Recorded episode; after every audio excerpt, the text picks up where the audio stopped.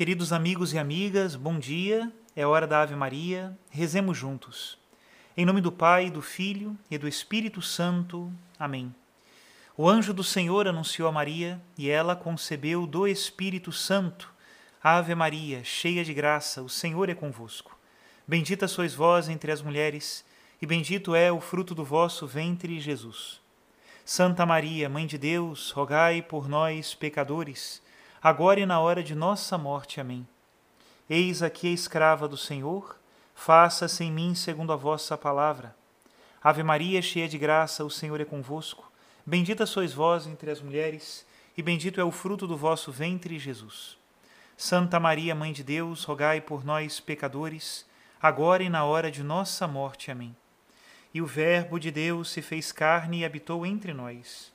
Ave Maria, cheia de graça, o Senhor é convosco. Bendita sois vós entre as mulheres, e bendito é o fruto do vosso ventre, Jesus. Santa Maria, Mãe de Deus, rogai por nós, pecadores, agora e na hora de nossa morte. Amém. Rogai por nós, ó Santa Mãe de Deus, para que sejamos dignos das promessas de Cristo. Oremos. Infundi, Senhor, em nossas almas a vossa graça. Nós vos suplicamos, para que nós que conhecemos pelo anúncio do anjo, a encarnação de Jesus Cristo, vosso Filho e nosso Senhor, cheguemos por sua paixão e morte de cruz, à glória da ressurreição da carne.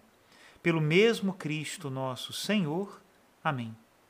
Em nome do Pai, e do Filho e do Espírito Santo. Amém. Queridos irmãos e irmãs, hoje, pelo quinto dia, nós vamos ler a introdução do livro Nove Ateus Mudam de Ônibus, que está publicado pela editora Quadrante. Hoje o tema da nossa leitura é a linguagem das galáxias. Por trás das obras, nós podemos intuir a presença do autor. Escutemos. A linguagem das galáxias. Os pioneiros dos grandes ramos da ciência estavam convencidos de que, por trás da realidade que estudavam, encontrariam uma profunda racionalidade, vestígios de um projeto divino.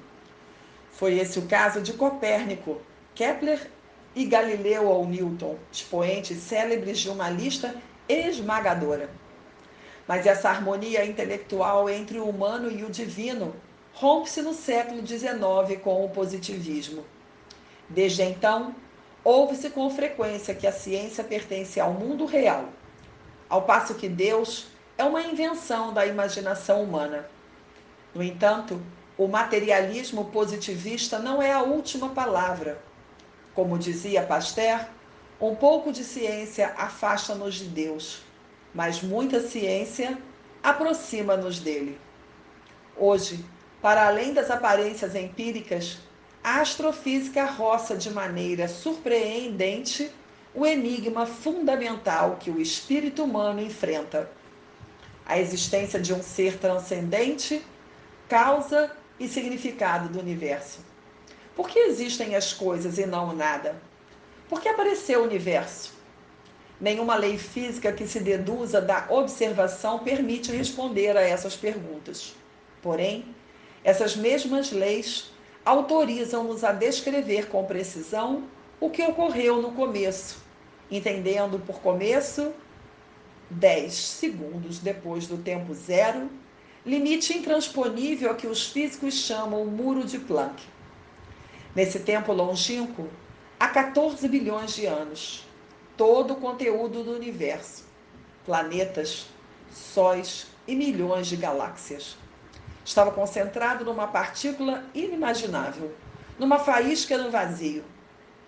Nesse tempo, incrivelmente pequeno, o universo inteiro e tudo o que viria mais tarde estava contido numa esfera de 10 centímetros, ou seja, numa esfera trilhões e trilhões de vezes menor que o núcleo de um átomo. Tudo o que conhecemos procede, pois, de um oceano infinito de energia que se parece com o nada. É claro que desconhecemos a origem desse primeiro átomo de realidade, origem do imenso tapete cósmico que, num mistério quase total, se estende hoje no espaço e no tempo. O que sim conhecemos é o fantástico ajuste com que esse tapete está formado. Toda a realidade se apoia num pequeno número de constantes cosmológicas, menos de 15. Conhecemos o valor de cada uma delas com uma precisão notável. Pois bem, a mínima modificação em apenas uma dessas constantes teria impedido o universo de existir, ao menos tal como o conhecemos. Será possível que essa complexidade incrível tenha sido fruto do acaso? Igor Bogdanov diz que se pensou em programar computadores para produzir acaso. Mas esses computadores teriam de fazer os seus cálculos durante bilhões e bilhões de anos, isto é, durante um tempo quase infinito, até darem com uma combinação de números comparável à que permitiu a eclosão do universo e da vida. Por isso, observa Jean Guiton aos conceitos de espaço, tempo e causalidade. É preciso acrescentar um princípio de sincronização. Porque na origem do universo não há nada aleatório, não há acaso, mas um grau de ordem infinitamente superior a tudo que possamos imaginar.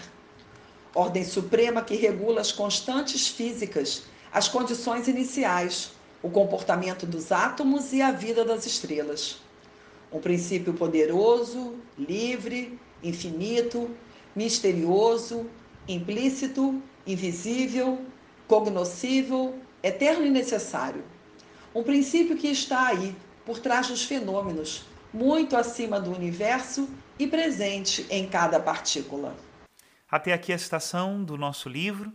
Peçamos a Deus que contemplando a sua criação, possamos entender que mais belo, mais poderoso, mais imponente é aquele que criou todas as coisas. Que Deus abençoe-vos, em nome do Pai, do Filho e do Espírito Santo. Amém.